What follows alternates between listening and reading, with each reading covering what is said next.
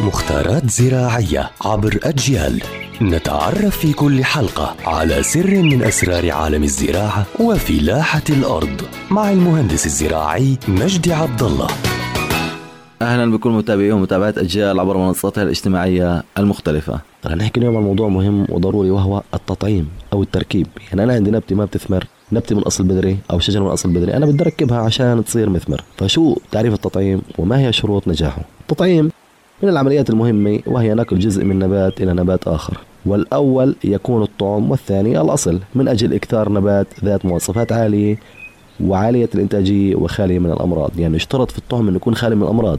ما بزبط أنا أشيل عقلة من نبات معين وأحطها على نبات معين وتكون هي العقلة مريضة تعبانة مصابة لأن العقلة ما راح تنجح أو التطعيم ما راح ينجح. لكي تنجح عملية التطعيم في شروط إحنا لازم إيش نعملها؟ اولا أن تكون الشجرة التي يؤخذ منها الطعم ذات مواصفات جيدة. يعني الشجرة ما تكون مريضة ما تكون مصابة ما تكون فيها إصابة حشرية ما تكون فيها إصابة فطرية. ثانيا أن يكون الطعم والأصل من عائلة نباتية واحدة التفاحيات اللوزيات والحمضيات.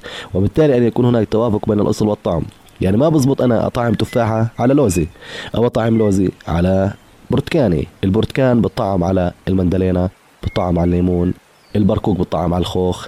التفاحية بتطعم لحالها. تمام؟ يعني لازم تكون من نفس الفصيلة. ثالثا أن يكون الطعم والأصل خالي من الإصابات بالحشرات والأمراض. واضحة يعني ممنوع أن أطول أنا طعم من شجرة مريضة.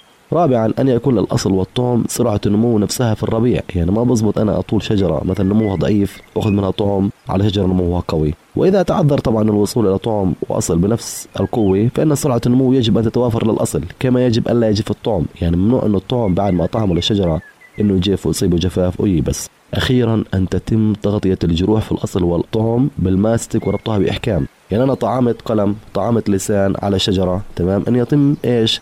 تغطيتها بالماستك أو باللزيك بالتب إيه لفها بالنايلون على أساس إنه إيش؟ تنجح عملية التطعيم.